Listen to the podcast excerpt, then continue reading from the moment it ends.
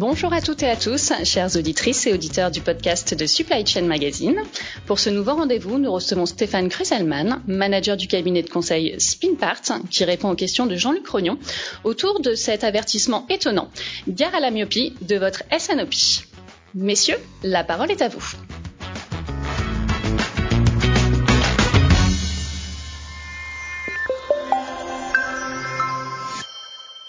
Bonjour Stéphane. Bonjour Jean-Luc.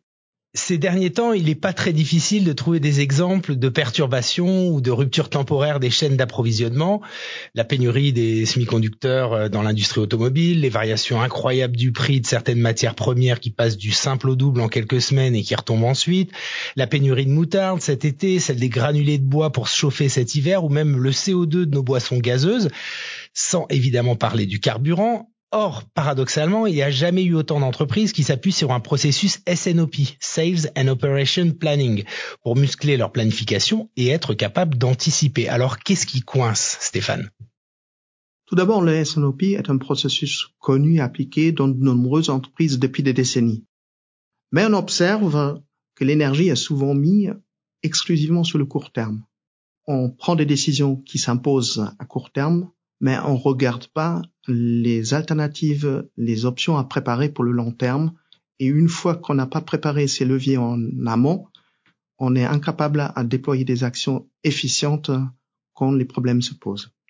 Il y a un très bon exemple de l'industrie ferroviaire. Euh, les roues des wagons ferroviaires euh, de fret euh, sont des organes très sensibles pour la sécurité et qui sont soumis à une forte usure.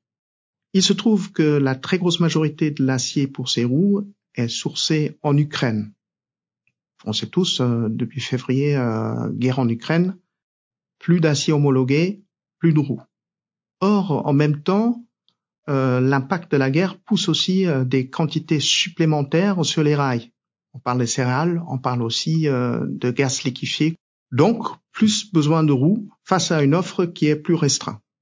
Il est évident que le risque était connu depuis 2014 en décilotant le travail euh, sur les scénarios entre les fonctions majeures de l'entreprise, il est possible de créer des réponses plus alignées, plus rentables en combinant des actions à la fois sur la demande et sur le supply, en priorisant des segments permettant l'optimisation de la rentabilité et en homologuant des sources complémentaires si nécessaire.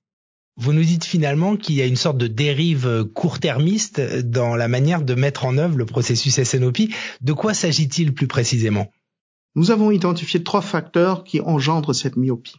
Premièrement, le court terme est clairement plus connu, moins incertain, on est plus à l'aise et on s'occupe des urgences. Et finalement, on est bien satisfait de cela. Or, ça n'aura même pas lieu d'être partie du SNOP. Deuxièmement, il y a un déficit de préparation on manque de temps, on découvre les résultats, on découvre les chiffres en réunion, donc on est incapable à arbitrer les choix qui s'imposent.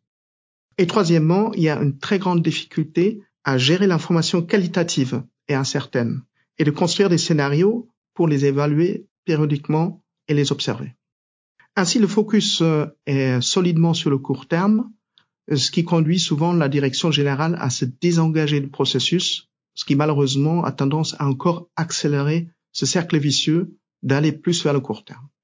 Alors faites-nous une petite piqûre de rappel. Concrètement, c'est quoi un véritable processus SNOP La SNOP doit servir dans l'entreprise pour aligner les ambitions de vente avec le dimensionnement des ressources industrielles et logistiques. C'est comme ça, en se projetant loin, qu'on provoque des arbitrages au plus haut niveau de l'entreprise pour assurer la rentabilité de l'ensemble. Tout est dans la préparation alors. La réunion de décision SNOP n'est que le point culminant du processus. Tout d'abord, on commence avec la projection de la demande, avec une validation formelle pour avoir une vision partagée de la situation attendue. Ensuite, on construit la réponse industrielle, avec évaluation des solutions possibles. À la fin de cette étape, on doit obtenir des choix prêts à être arbitrés par la direction. La réunion d'arbitrage sert à aligner les principaux parties prenantes de l'entreprise pour sélectionner les solutions qui sont les plus appropriées et évidemment aussi pour préparer les actions nécessaires pour préparer des décisions pour les futurs cycles de planification. Finalement, on oublie souvent le plan d'action pour mettre en place les décisions et pour assurer que les actions de préparation sont correctement mises en place. Tout à l'heure, vous avez juste évoqué euh, la difficulté de gérer l'information qualitative. Comment on peut euh, y remédier? Tout d'abord, c'est déjà mettre cette euh, information sur le radar du comité. la difficulté réside dans l'incertitude si ça va se passer, quand ça va se passer et quel sera l'impact. Donc la seule option que nous avons, c'est travailler à travers des scénarios. Et comment le SNOP doit-il être structuré en termes d'horizon d'anticipation? La structuration de l'horizon, c'est la clé de succès.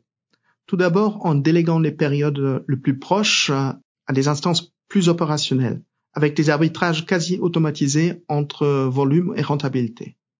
Ensuite, il y a la période où les décisions s'imposent. Souvent, on peut les situer entre M plus 4, M plus 6 et M plus 8. L'horizon plus loin sert avant tout d'observer d'analyser et de comprendre les risques et opportunités progressivement. Et sur la durée. Et sur la durée. Finalement, l'horizon le plus loin sert à construire des scénarios et à identifier les risques et opportunités qu'il faudra par la suite préparer dans les cycles de planification suivants. Sur l'horizon long, l'évaluation des risques est-elle du ressort de la supply chain ou faut-il adapter l'organisation aux conséquences? Alors, il est de la nature que la projection longue est plus incertaine, plus difficile à faire. À ce titre, il nous semble primordial de réhabiliter justement cette information qualitative dont on ne sait pas le moment qu'elle intervient, on n'a pas la certitude que cet euh, incident va se produire et on ne connaît pas encore son impact. Un bon processus SNOP pilote ses actions au plus haut niveau donc en impliquant fortement la direction générale qui est censée avoir la vision sur la totalité des aspects du business. Évidemment, la supply chain est une contribution très forte à cette évaluation de risque, mais elle doit parfois s'appuyer aussi sur des visions complémentaires telles que les directions de management de risque qui apparaissent dans plus en plus d'entreprises. Plutôt les grandes d'ailleurs. Plutôt les grandes. Quelle méthode préconisez-vous chez Spinpart pour élargir l'horizon du SNOP l'alignement doit être au centre de la démarche. Euh, ce qui passe tout d'abord par cette structuration de l'horizon entre le court terme, où il faut prendre des décisions, et les termes plus éloignés. Il faut se mettre d'accord quelles décisions à prendre à quel moment entre les principales fonctions de l'entreprise, à savoir la direction commerciale, la direction des opérations et la direction financière. Une fois qu'on s'est aligné sur ces décisions, on clarifiera les informations dont on aura besoin pour prendre ces décisions sereinement et le temps qui est nécessaire pour euh, les obtenir. Ainsi, le SNOP devient un dispositif qui se construit graduellement. Les opportunités et les risques, on les identifie, on les observe, on les étudie, et puis on décide quand cela devient nécessaire. C'est la séquence des observations qui assurera la pertinence des décisions plutôt que la qualité absolue d'une photo dans un moment donné.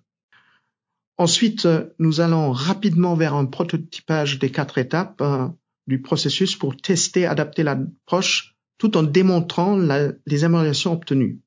Pour tracer les améliorations, nous préconisons le développement très tôt dans le processus des mesures comme des KPI, comme des dashboards visuels qui permettent un suivi, un monitoring du processus. En résumé, comment définiriez-vous un processus SNOP abouti sans myopie? Le vrai challenge, c'est préparer des décisions en présentant des problématiques souvent complexes simplement.